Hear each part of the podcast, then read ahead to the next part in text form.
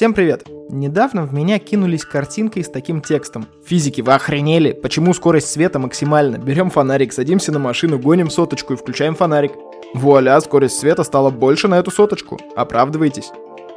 Ну, в общем, звездануло меня оправдаться. Оправдание будет в двух частях. Их можно будет слушать по отдельности. В этой я вам расскажу, что такое скорость света и почему она, собственно, максимальна.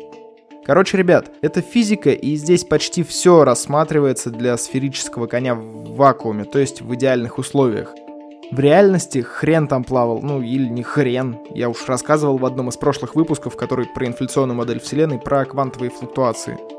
В общем, давайте сразу разберемся. Скорость света в вакууме постоянно, непреодолима и максимальна для безмассовых объектов, которые передают сигналы, ну то есть информацию.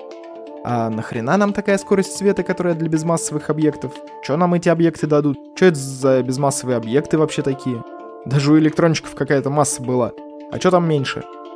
А я скажу вам, ребят, свет меньше. Свет меньше и легче. Фотон — частица света, у него массы просто нет. Собственно, поэтому и скорость света, а не звука. Кстати, фотон является переносчиком электромагнитного взаимодействия. Как сказал мой друг, у которого я консультировался, фотоны — это то, чем общаются между собой электроны. Ладно, окей, что там про сигналы? Все просто. Свет передает информацию, уйму информации на самом деле. В принципе, большая часть наших представлений о космосе строится именно на информации, которую дал нам свет. Да даже сам факт наличия фотона говорит нам о том, что есть источник этого фотона, и что существует пространство-время, что, что в принципе фотон прилетел в конце концов. На самом деле информации намного больше, но не загружать же вас по полной сразу. Итак, с частью про безмассовые частицы, передающие сигналы, разобрались. Осталось разобраться с тем, почему эта скорость максимально непреодолима и постоянна. Когда я лопатил источники, все упирались в Эйнштейна и специальную теорию относительности. Но на самом деле, для того, чтобы объяснить скорость света, нам даже дядька Эйнштейн не понадобится, как ни странно. Потому что корни лежат глубже. Нам нужен Максвелл. Тем, кто в школе не прогуливал уроки физики, эта фамилия знакома. Он рассказал нам, что такое электрический ток, как взаимодействует электромагнитное поле с заряженными телами и даже ввел само понятие электрического поля. Ну и не только в электродинамику мог, там еще молекулярку и термодинамику потряс нехило, механику, оптику, математику, ну, серьезный, короче, ученый.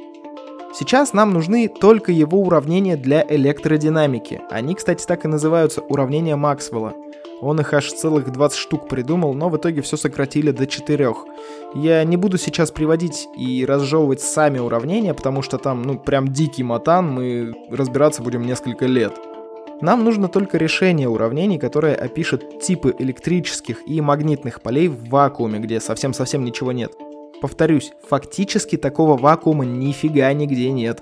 Я говорил об этом в прошлых выпусках, но все же – Предположим, что существует совсем уже вакуумный вакуум, отсосали всю материю, разогнали все волны и экранировались от излучений. Изобрели квантовый шумоподавитель, ну и айда решать уравнение.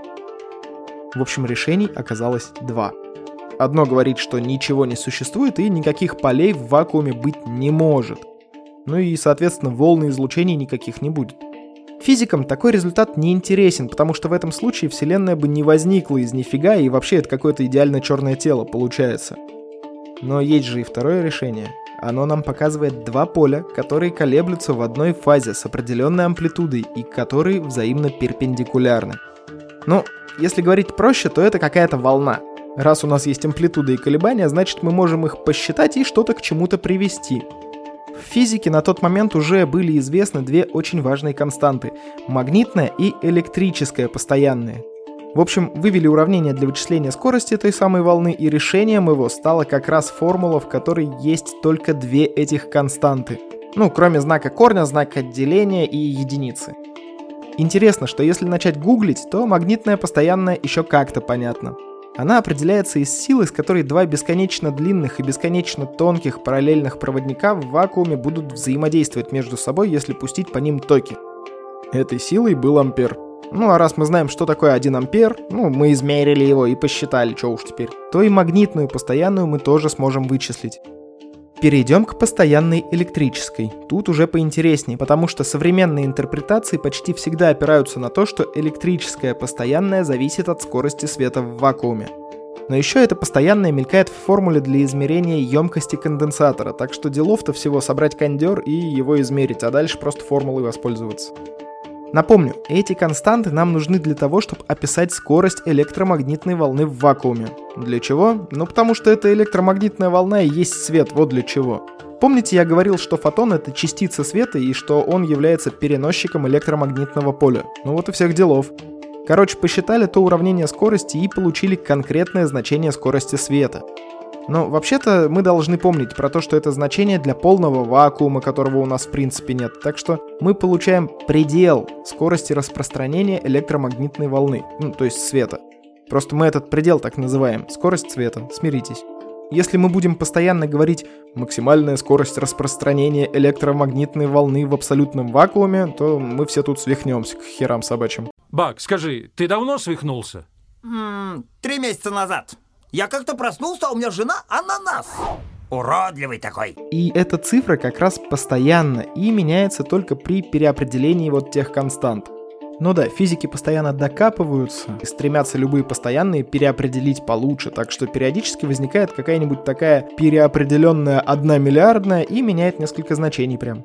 А если говорить по факту, то сам свет летит чуть медленнее из-за разного рода помех.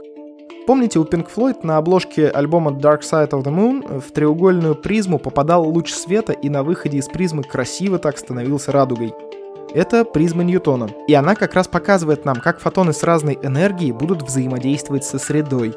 Чем больше энергии тратится на прохождение призмы, тем ниже луч опускается. А уж почему за определенной выходной частотой луча закрепился именно синий цвет, ну спросите у Вселенной. Итак, почему нельзя превысить скорость света? Да потому что уравнения Максвелла считали нам пустоту. Там ничего не было. Вообще. Никакой массы. Ни хрена. Мы не знаем, что можно еще придумать, чтобы ускорить что-то, что не имеет массы до сверхсветовых скоростей.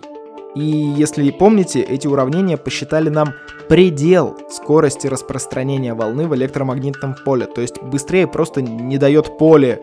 Если свет начинает превышать скорость, то поле просто-напросто режет его немного. Если бы на нас ехала машина с включенным фонариком, мы бы не увидели сначала луч фонаря, а потом машину. Мы бы увидели все одновременно, но немного другого цвета. Помните, когда я говорил про призму Ньютона, я объяснял, что фотоны с разной энергией становятся разными цветами радуги. Вот это тут и работает. Называется красным или синим смещением. Если машина едет на нас, то она вместе с лучом из фонаря из красной потихоньку синеет. А вот если машина от нас уезжает, она начинает краснеть. Вот такого хамелеона мы увидим. Кстати, фонарик это не источник света, а только усилитель, ну или концентратор. Так вот, это мы смотрели только свет, без массы. В принципе, я уже ответил на вопрос в картинке. Но нам же интереснее посмотреть всякие плюшки-приколюшки с такими величинами и парадоксами. Что будет, если мы начнем разгонять массивные тела до скорости света? Ха, расскажу в следующем подкасте. Он будет совсем скоро, возможно, даже сразу оба выпуска загружу, так что проверьте, вдруг он уже вас ждет. С вами был Роман Юдаев. Всем пока-пока.